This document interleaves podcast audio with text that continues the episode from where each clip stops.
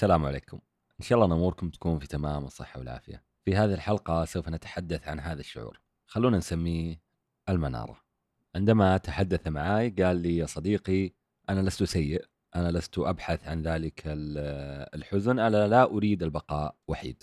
ولكن لعل أن تلك المسؤولية التي وضعت علي أجبرتني على البقاء في هذه المنارة. هذه المنارة البحرية اعتبروها هي التي تساعد السفن والبواخر والقوارب على عدم الارتطام بالصخور أو بمعنى آخر مساعدتهم على البقاء أحياء.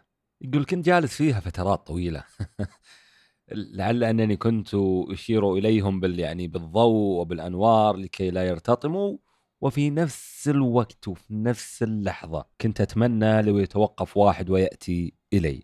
أول ما قال الجملة هذه أختلف الكلام شوي يعني نبرة الصوت لعل أنها اتجهت إلى ذلك الشعور المكبوت الذي يريد إخراجه ولكنه لا يريد في هذه اللحظة. فبدأ واستمر في الكلام. قال لي مثل ما قلت لك كنت أساعدهم لكي لا يسقطوا لكي يبقوا أحياء لكي لا يرحلون.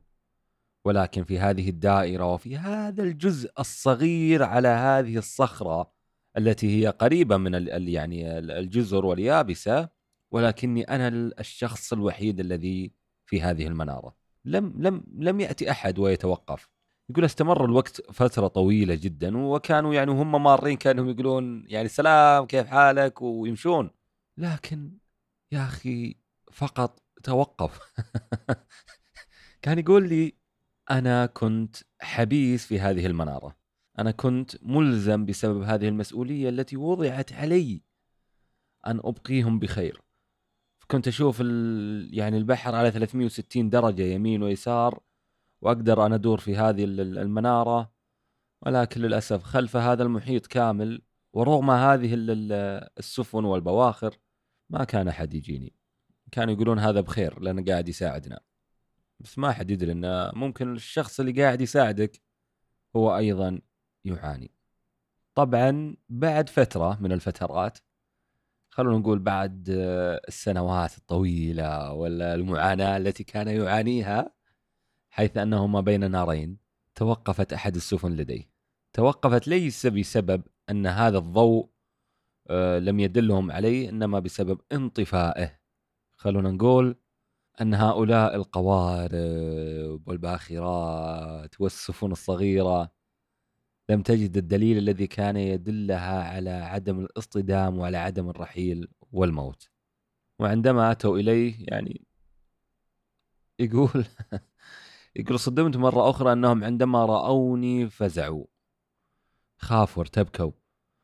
يعني خلونا نقول بمصطلحاتنا يعني لعل لعلهم سألوه هل أنت من الإنس أو من الجان؟ يقول كل هذا بسبب شكلي. كل هذا بسبب الإجهاد اللي أنا مار فيه. كل هذا بسبب أنني كنت أحاول أن أساعدهم لم يستوعب أحد أنني أنا حبيس في هذه المنارة لأني لا أريدهم أن يرحلوا أو أن يصابوا بأي أذى. فقط حكموا علي بأنني لست بخير. فقط. كذا قالوا أنت ما أنت بخير. أنت أكيد فيك شيء. هل أنا من سعى إلى هذه ال- المعضلة في داخلي؟ أم أنني كنت أحاول أن أساعدكم لكي لا تحصلوا ولا تصلوا إلى هذه المعضلة.